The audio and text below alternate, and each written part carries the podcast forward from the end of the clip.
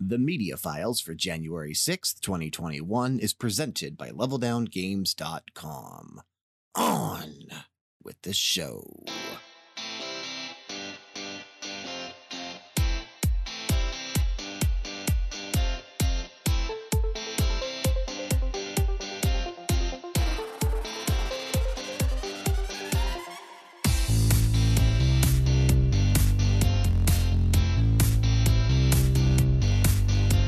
For me, it's 6:15 p.m., January 3rd, 2021. But for you, it's another episode of The Media Files, another bonus episode of The Media Files to end out our run of bonus episodes as we talk about our favorite things from 2020.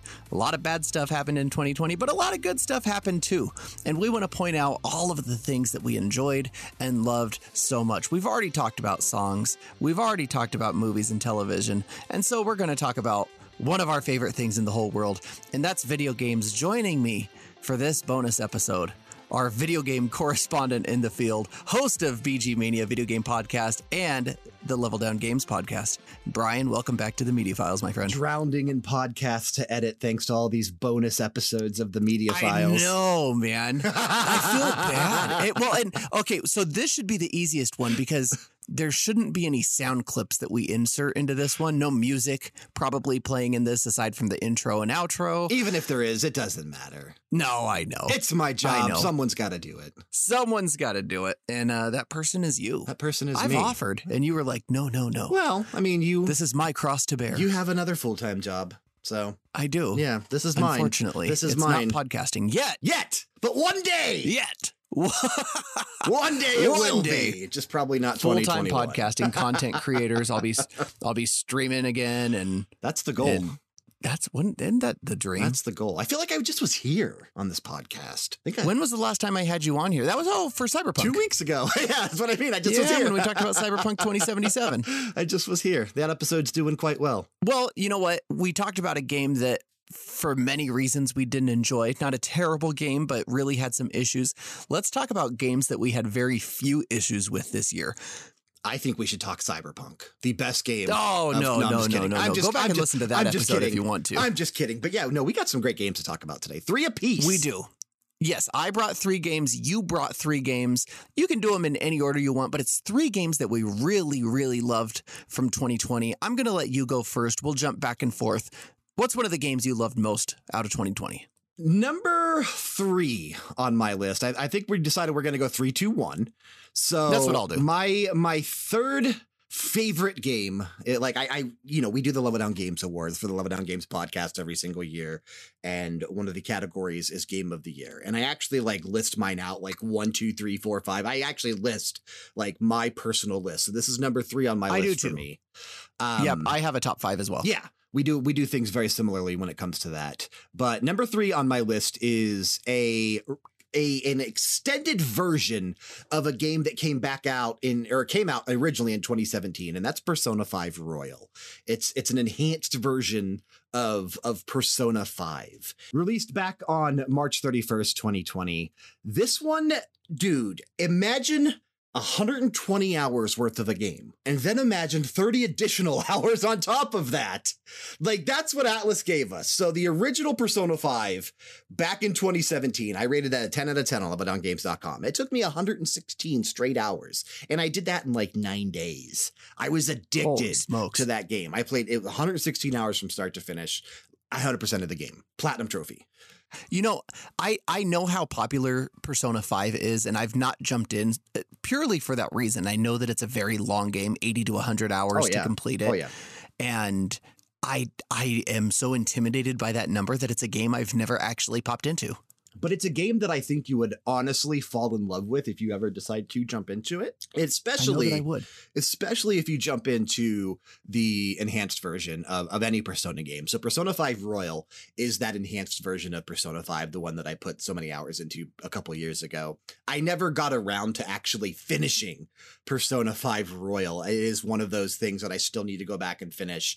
I got to the new content. I started doing the new semester because they added a whole new Persona games. They take place in Japan, which is why I think you would fall in love with it. It's a game about like kids in school, right? Sort of, yeah. I mean, they're teens, I guess, or whatever, but it all takes place in Japan, and it's one of the big reasons why I think you would fall in love with it.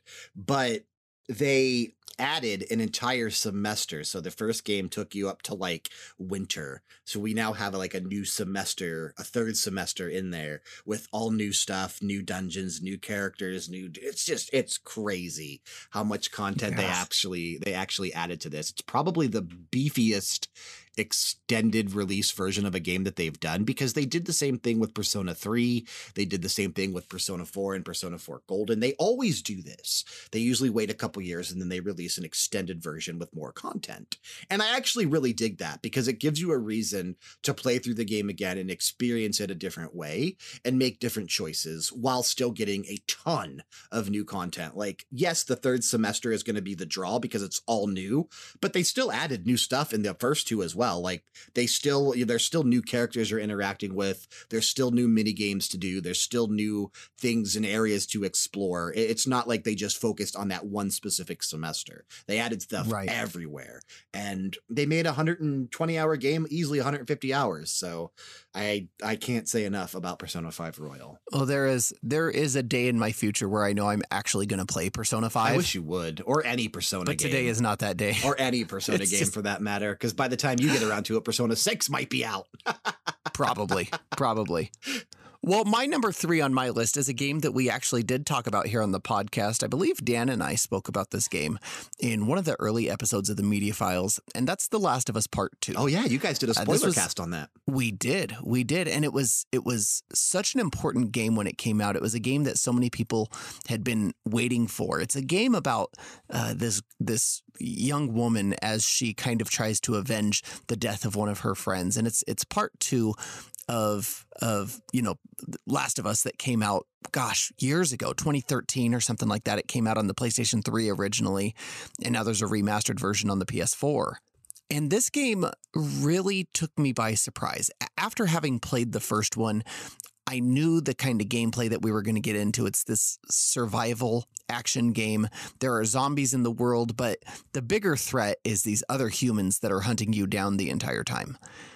And you get so wrapped up in this story that The Last of Us Part 2 took me by surprise so many times. There are so many different twists and turns that I didn't see coming, that I never would have predicted going into this game. And that's what I love more than anything. And I think it's what made this game such a divisive game in the gaming community this year, was because the way that the story turns and the new characters that get introduced and how you interact with those characters can be kind of divisive. It's not the game a lot of people were expecting. I loved it. I could not get enough of just how well they did all of that. I really appreciated what they decided to do with the narrative in The Last of Us Part 2. It is not the game that I wanted, I guess, in that regard. And I'm not going to dive into spoiler content as to why, but I still think that game was a remarkable game. Dan wrote the review for LevelDownGames.com. If I would have wrote it, I still would have gave it a 10 out of 10. Like, that was an easily 10 out of 10 game. I think in my mind, I would have jumped between a 9.5 and a 10 for various reasons, and I don't know what I would have graded it, but it did get a 10 out of 10. It was the winner of the Game of the Year at the Game Awards this year with Jeff Keighley. But not the Level Down Games Awards. Not the Level Down Games Award, and we're going to talk about that one coming up pretty soon, I think. We will talk about that one. Yes, we will. Alrighty, what's number 2 on your list? Number 2 on my list is a game that really set the world on fire this past year in 2020. And I think a lot of that can be attributed to the quarantine, the pandemic, the COVID-19 bullcrap that happened last year. But that's Animal Crossing New Horizons, Kyle. All right. A major success for 2020. Just this game was everywhere, dude.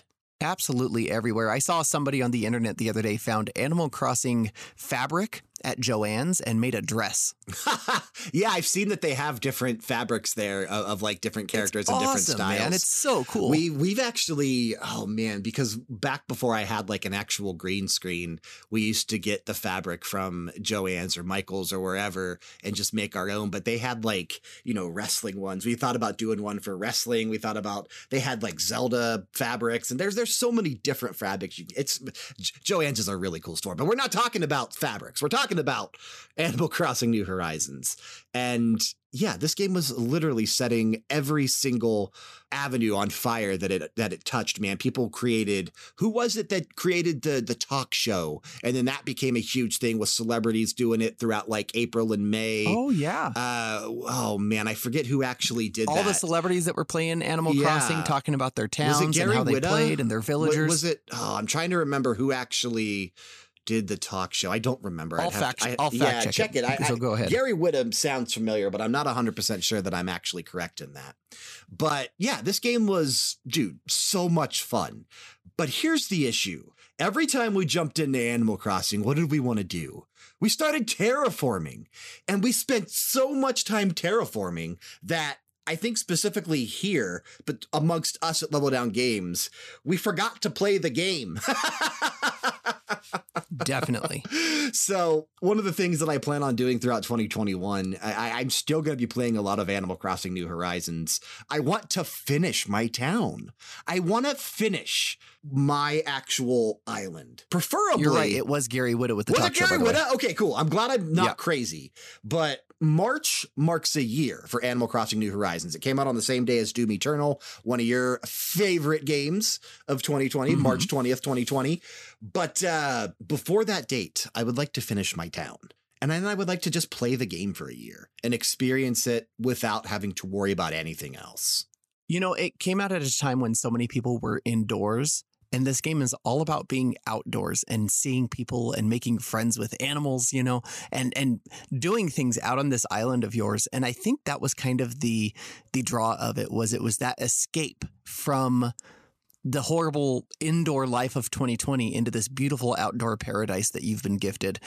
And I mean, it was such it came out just at the perfect time. It capitalized on that success, and it's still going. There's still so much content in that game. New things are coming out constantly. Absolutely worthy of anybody's attention. One of the measurements of its success can just be looked at with how much it's sold, man. I mean, we talked about it in the LDG podcast, but as of September 30th, the game is at 26.04 million units sold, which was done from March 20th through September 30th. So that's like, what, 6 months? Smokes. It sold 26.04 million. The top selling Nintendo Switch game of all time right now is Mario Kart 8 Deluxe at 28.99 million. So Animal Crossing, after 6 months, was already number 2 for the top selling Nintendo Switch like software of all time. And I guarantee you, when we get the new numbers, because the December, like the last quarter numbers haven't came out yet.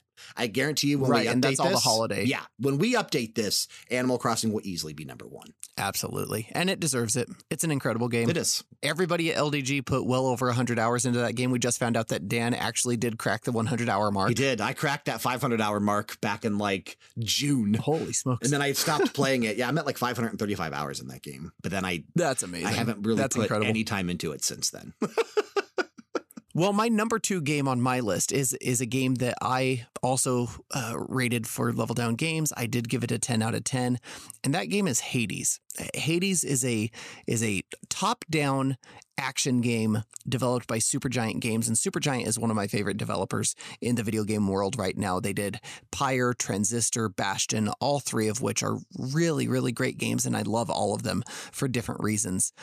And in Hades, you play the son of Hades, the Lord of the Underworld, in Hades, and you are trying to escape because you learned that your mother lives up on Earth. And so the entire point of the game is you are this teenage, maybe young adult man trying to escape out of the underworld, and you go from chamber to chamber and section to section, trying to battle your way out until eventually, right at the end, you have to fight Hades himself. You have to fight your dad. And it is a brutally difficult game. It took me 25 tries to get out of Hades. Each run takes somewhere between 30 and 45 minutes. And it took me 25 to get out the first time. And when I did, I was elated. I was ecstatic because this feeling of finally escaping, and the way that the characters interact with each other is just purely gorgeous. I've talked to you about this before, but they've crafted a very unique but very authentic Greek tragedy here of a character who is punished to this eternal cycle of doing something over and over and over again just to grasp that reward at the end for a few moments at a time, and then it stops and he has to do it all over again. And this is something you've seen with many tragic Greek heroes, but we have a new one here, and I just lost myself in this game this year. Yeah, it's something that I initially didn't pay attention to when it released, much to your dismay. I had seen this game because it was early access on Epic Games like for the last year or two, was it not? I think it came out like in 2018 or 2019 on the Epic Game Store. I can't remember exactly when. It was in early access in 2018. Yeah. And then they slowly added, more things to the game. And then it became the game that it was when it officially released in September of last year. I'm finally playing it. I played it for the period, going into the Level Down Games Awards. And actually, I just was playing it before you and I sat down to do this podcast today. Oh, were you? I was putting some more time into Hades. I'm on my 13th run. So okay, it took you 25. I finally got past Elysium because that's the one that has the Minotaur and the other guy, like the two bosses. Yeah, the guy with the spear. Yeah. I finally got past that one on my 12th run. I'm currently on my 13th run. I'm hoping that it'll take me roughly around the same. But I am really digging this game. I love roguelikes. I know you do too. It's got the perfect blend of everything. Now, that's the beauty of this game. Once you die, you wash right back down that river Styx, back into Hades at the feet of your father. And you get a little bit more powerful each time. You learn a little bit. You become a little more experienced. You can get small power ups and you just keep trying. And it's fun enough that you want to. Oh, yeah. There are some times where, it's really, because I stay up really late into the early morning hours, and it'll be like 6 a.m. and I just finish around. But I could probably squeeze one more in before my eyes officially are too tired to stay open. Absolutely. That's the trap I fell into this year for sure. Yeah, it's a great game. And I'm really curious to see if there are plans to add additional content to that game. I can't imagine they wouldn't, just based on how successful it's been for them. Right. Because you see a lot of roguelikes, they do that. Like they'll add more levels or dungeons or whatever the case may be. In this one, I imagine they might add like additional boons or chambers or something. That would be kind of cool. I'm sure that would be. Yeah, that's, there's so many things you could talk about this game. That's the other thing. All of the great gods, the pantheon of gods, sends you little boons of assistance along the way. And so you can power up like Zeus and start throwing lightning around if you're lucky enough to find enough Zeus power ups. And there are still ones that I'm coming across that I've never seen up until that point. Oh, absolutely. Like it's so randomized that you do see, like it was like 6 or 7 runs before I even saw, and I don't remember which one it was at this point, but I remember texting you and I was like, dude, I finally just got a boon from so-and-so and I have never seen this one before. Well, and there's one that you don't even get until after you complete your first run. Oh, like completely. Okay. Yeah. That's exciting. So there's a lot to do and see in that game. It's beautiful. But let's go to your personal game of the year 2020. What's at your number one spot? At my number one spot, talking about a lot of things to do in a game, the winner of the Level Down Games Awards for Best Game of the Year this year, or should I say last year, 2020, Ghost of Tsushima. This one came out back in July, on July 17th, brought to us by Sucker Punch and Sony.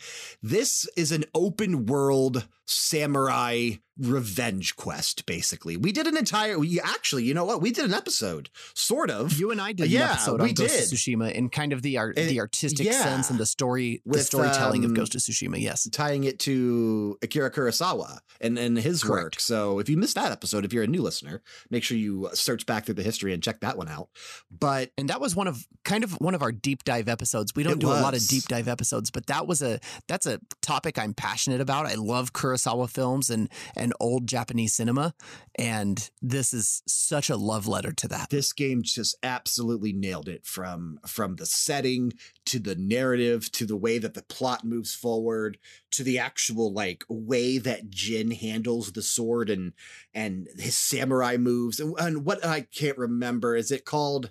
What is it called when you started off? My God, I have such a bad memory when it comes to because I play so many games. But how do you initiate that? What's it called? Like the standoff takedown. What's trying to remember when you push triangle? Oh, when you push triangle. Yeah, when you walk up into a camp and you try to kill one of them. Yeah, and it's called I think it's called a standoff. Is it called standoff? I can't remember if it's just called standoff or if it had a different name to it. But you can upgrade that ability to get it up to 5, and like we talked about how literally that movement and that stance is pulled right from Akira Kurosawa's movies. Like, dude, the game just has everything, but the world that Sucker Punch built with Ghost of Tsushima, these 3 separate districts of this Tsushima Island in Japan, and the way that the game was done, dude, it's a beautiful, magnificent game. It absolutely was. And it's a game that a lot of us at LDG played. You, me, and Dan. Dan's all still really playing. Sunk a lot of he time was playing into it earlier today on Twitch. I was watching him play it. I was having a lot of fun watching him play it. And it's a game that is so cinematic and so well crafted in both the graphics. I think it's probably the most beautiful game I've ever played, but also the storytelling that you can just watch somebody play that game and get really sucked into it because it's like watching a movie. Yeah, it's great. The fact that, you know, I played it and Dan's playing it completely in color, but there's an option like you to play it completely in Kurosawa black and white mode. There's so many cool things about this game, man, that it really was, to me, my favorite game of 2020. Like, you know, I did not get an achievement for playing the entire game in Kurosawa mode. I thought maybe there was one hidden in there. There should have been. There wasn't. There really should have been. That would have been a little cool nod to anyone that, you know, had the mental strength to not switch it once to see what the colors looked like, because the colors in this game pop, dude. Even playing it now or watching other people play it now, I think the colors look washed out compared to the contrast of the blacks and whites in Kurosawa mode. It is just gorgeous. And I prefer that mode anyways. Yeah. I mean, both modes are great. That's just the strength of the game, is that they were able to, and it did win Best Art Direction at the Game Awards last year for Jeff Keighley, you know, recognizing the talent of that studio to be able to pull something like that off. Well, my number one game of the year, to anybody that knows me, this probably is not a huge surprise. It's a game that I was totally looking forward to, highly anticipating. It did come out the same day as Animal Crossing. I know, I gave it away earlier if they paid attention enough. We brought it up earlier. It's Doom Eternal. Doom Eternal. And if you don't know what Doom is, I mean, Doom has been around for so long in the gaming world. You play this unnamed hero. We call him the Doom Slayer now. But you play this unnamed hero who kills demons. And that's about all you need to know in terms of story for Doom. Now, there's been little plots here and there. It goes to Mars and then the moon, and then it's back on Earth, and then you actually go into hell at certain times and fight Satan and fight all these other different demons. But what you need to know is you're a guy, you've got big guns, there's demons, kill the demons before they kill you. That's going to be it.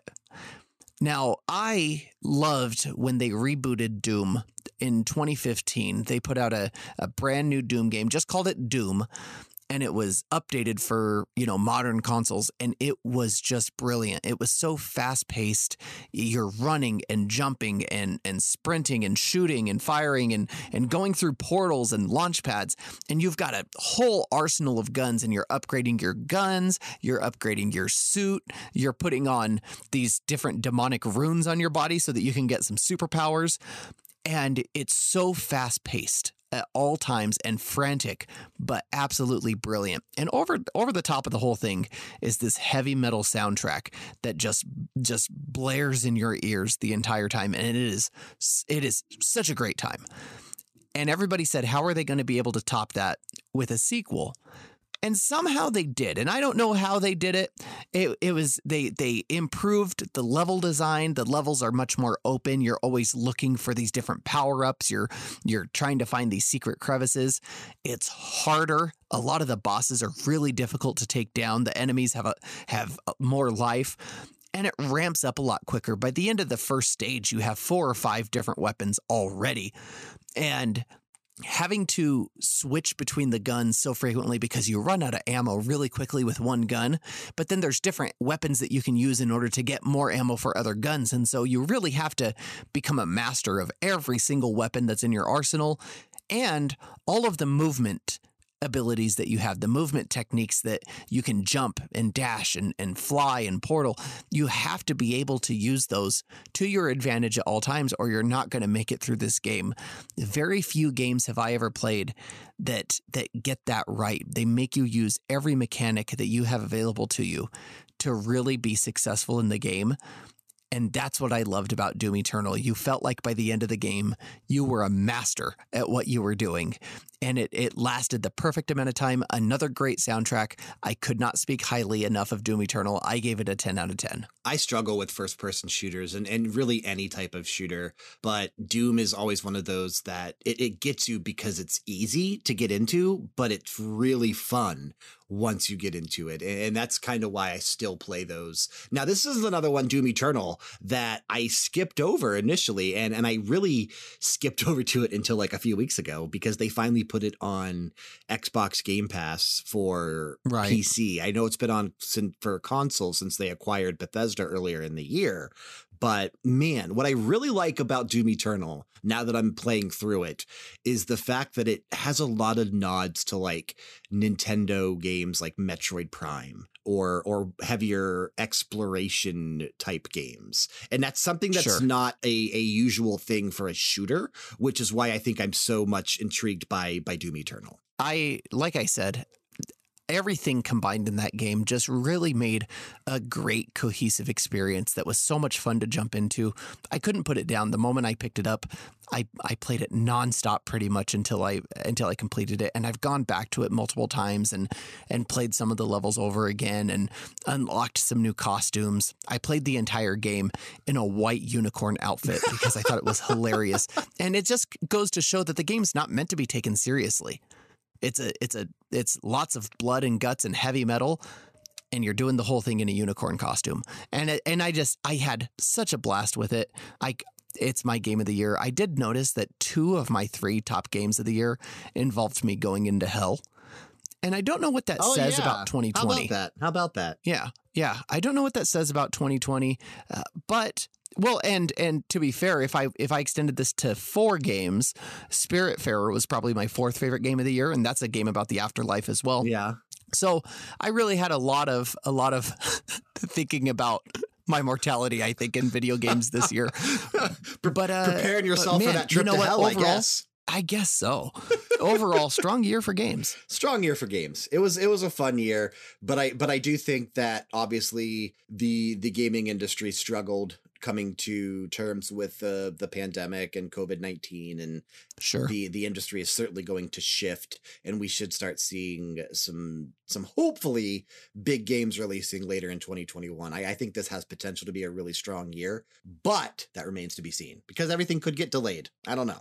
I think you're right. I think there's a lot of good games that are on the schedule for 2021.